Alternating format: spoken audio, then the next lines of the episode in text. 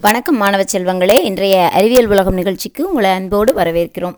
இன்றைய அறிவியல் உலகம் நிகழ்ச்சியை உங்களுக்கு வழங்குபவர் திருமதி பா. ஹேமலதா இடைநிலை உதவி ஆசிரியை கலைமகள் அரசு உதவி பெறும் தொடக்கப்பள்ளி வடமதுரை வடமதுரை ஒன்றியம் திண்டுக்கல் மாவட்டம். மாணவ செல்வங்களே இன்று நாம் இரத்தத்தில் உள்ள ஹீமோக்ளோபினை பற்றிய செய்திகளை பார்க்கவிருக்கிறோம். இரத்தத்தில் உள்ள ஹீமோகுளோபின் என்பது இரத்த சிவப்பணுக்களில் உள்ள ஒரு வகையான புரதமாகும். இது ஆக்சிஜனை உடல் முழுவதும் எடுத்துச் செல்லும் பணியை செய்து கொண்டு வருகிறது.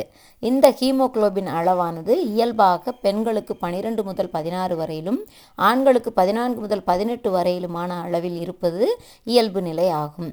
இந்த ஹீமோகுளோபின் குறைவு என்பது எதனால் எல்லாம் ஏற்படுகிறது அப்படின்னு பார்த்தோம்னா நம்முடைய முறையற்ற உணவு பழக்க வழக்கங்களாலும் அல்சர் நீரிழிவு மற்றும் வைட்டமின் பி மற்றும் சி இந்த ஊட்டச்சத்து குறைபாடுகளாலும் ஹீமோகுளோபின் குறைவானது ஏற்படுகிறது.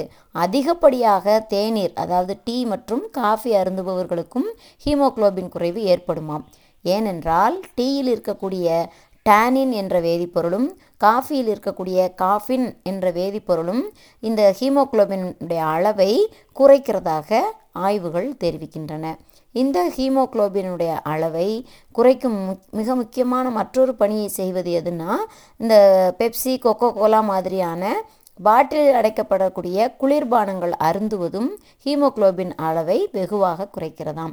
ஹீமோகுளோபின் குறையும் போது மூச்சுத்திணறல் தலைவலி சோர்வு நகங்கள் வெளிரி போதல் மூச்சு விட சிரமம் ஏற்படுதல் இதய துடிப்பு அதிகரிப்பு இந்த மாதிரியான குறைபாடுகள் எல்லாம் ஏற்படுகிறது.